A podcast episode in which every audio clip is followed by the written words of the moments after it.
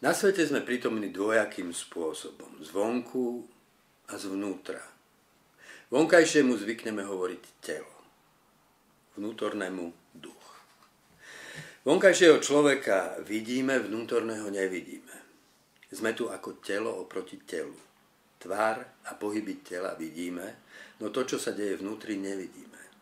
Nevidím vaše myšlienky, predstavy, pocity a vy nevidíte tie moje. Preto hovoríme. Prúdi medzi nami reč, komunikácia.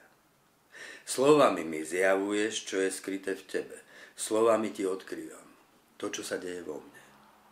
Bez reči by sme si navzájom boli iba objektmi, telami vedľa tiel. Hovoríme, aby sme sa stali subjektmi. Vnútro s vnútrom, duch s duchom. Podobným spôsobom je tu pre nás Boh. Je nám prítomný ako vonkajšie prostredie sveta, kozmos s jeho procesmi a nevyhnutnosťou. Je prítomný v daroch života i v ich odnímaní, v zrodení i v smrti. Boh nám je však prítomný i vnútorne. Vo svetle významu a zmyslu, ktorý osvetľuje nášho vnútorného človeka. V ňom odlišujeme klam od pravdy, dobro od zla. V ňom nachádzame tvorivú slobodu. Vonkajšia prítomnosť je viditeľná. Vnútorná je neviditeľná. Obe sú však rovnako reálne. Žijeme v kultúre, ktorá je vynimočne dobrá v pozorovaní viditeľného, no krajne skeptická k neviditeľnému. Dospievame v atmosfére, ktorá nám berie schopnosť vnímať realitu neviditeľného. Ako deti sme svet vnímali bezprostredne. Jeho vonkajšiu a vnútornú skutočnosť sme prijímali ako celok, zázrak života. Aha, strom, aha, vták, aha, rieka. Žasli sme plní radosného úžasu. Ten zázrak sa deje neprestajne. Jar prepúka do leta. Nad plodnou hlinou vanie vietor a roznáša semena. Semena padajú do zeme, praskajú vo vlhkej hline, otvárajú sa a spájajú s plodnými živinami.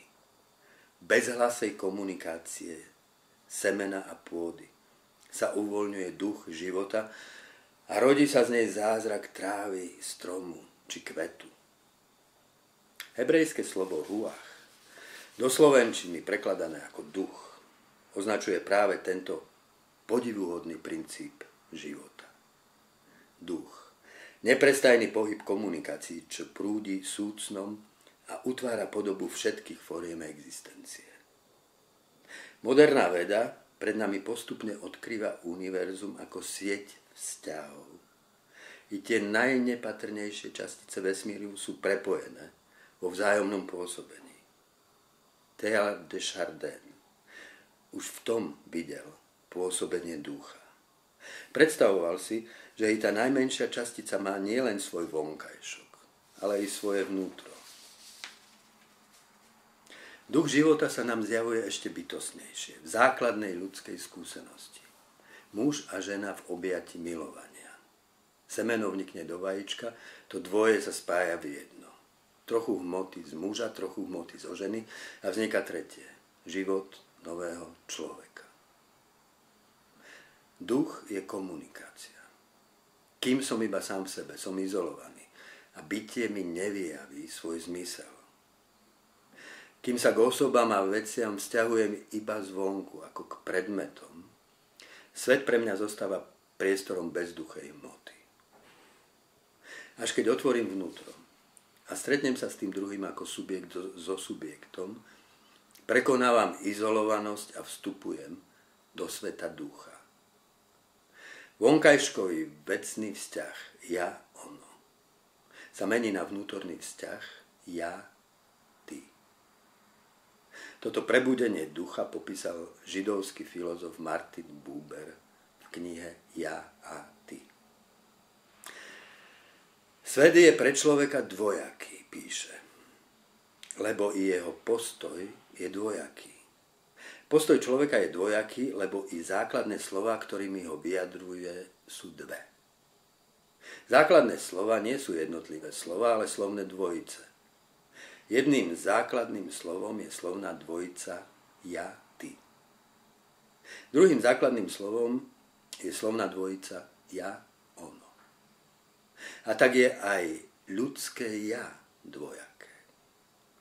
Lebo ja základného slova ja, ty je iné ako ja základného slova ja, ono. Duch teda nie je žiadny fantom. Duch je pohyb, proces komunikácie. Odovzdávame si v ňom vnútorné obsahy a tie nás spájajú v zázraku vzájomnosti.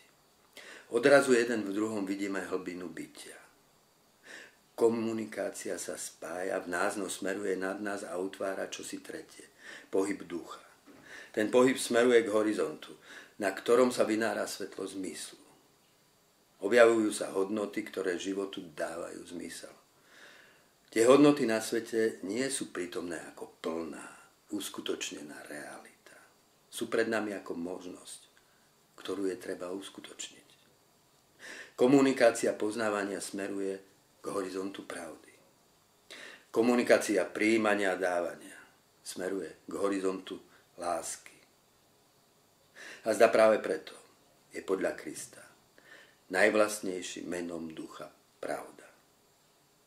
A jeho najvnútornejším menom je láska.